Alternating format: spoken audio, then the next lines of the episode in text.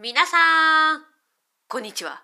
今これを話しているのはね5月中旬なんです。先日日本では母の日でした。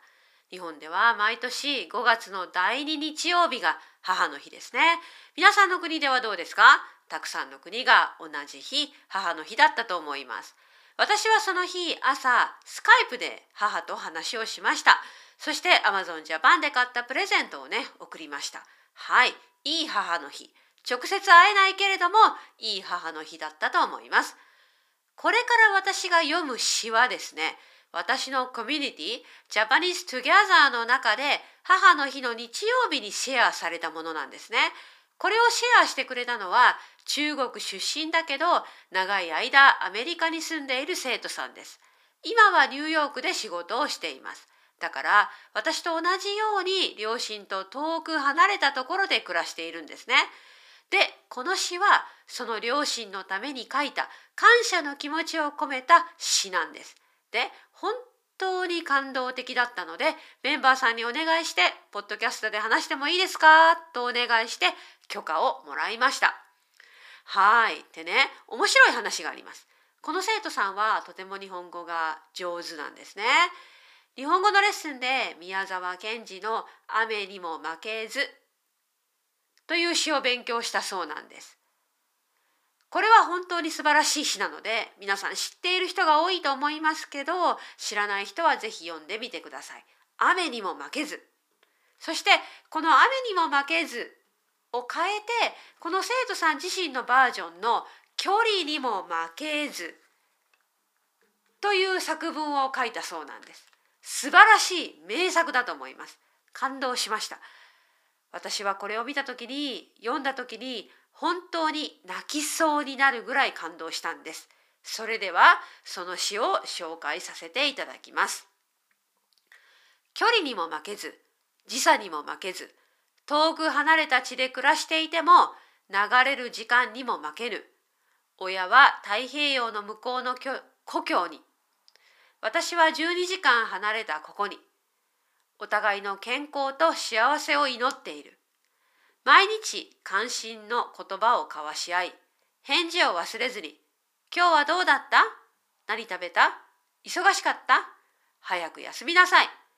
毎日聞かれても嫌気がささず、体を大切にして親に心配かけず、簡単に会えなく遠距離で生きる中で楽しさがあれば伝えて親を喜ばせ、苦しさがあれば仲間として話し合い達成感や新たな発見があれば共有して親の心を動かし何かに不安があればお互いに勇気をもらい木静かならんと欲すれば風やまず子養わんと欲して親待たずと孔子が教えた。婚姻が流れ親が老いていく。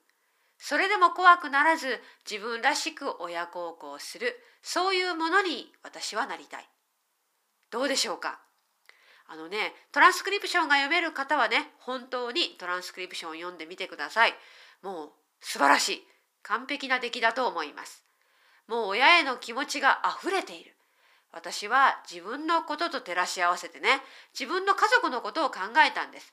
距離がありますよイギリスと日本。時差もあります。毎日会えません。もちろんコロナの時にも旅行に行けなかった。でも毎日親のことを考えているんですよね。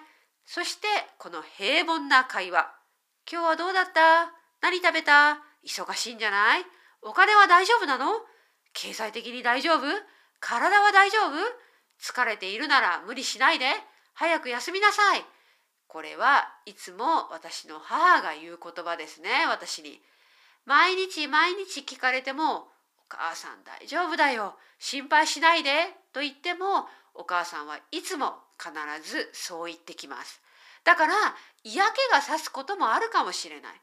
えー、また同じこと？でもそう言わない。うんうん元気だよお母さん元気にやってるよお母さんは元気？そういういつもの会話ね。そして楽しいことも辛いことも何か新しいことも共有する。同じです。私もお互いにスカイプで報告し合ってるんですね。そしてこの最後の部分もう一回読みます。木静かならんと欲すれども風やまず子を養わんと欲して親待たず。これはですね親が生きている間に親孝行しなさいよ。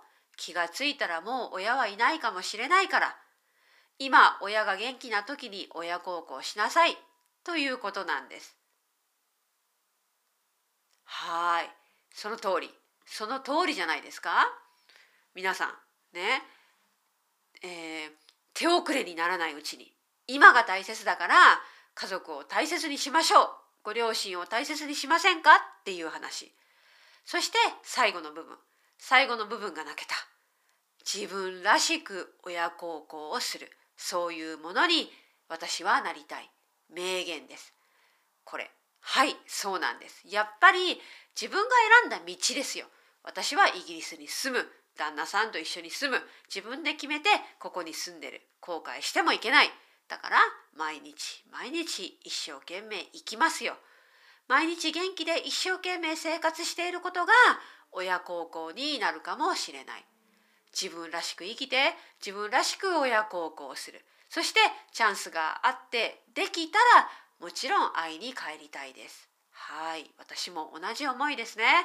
皆さんどうですか？この距離にも負けずという私の生徒さんが書いた詩ですね。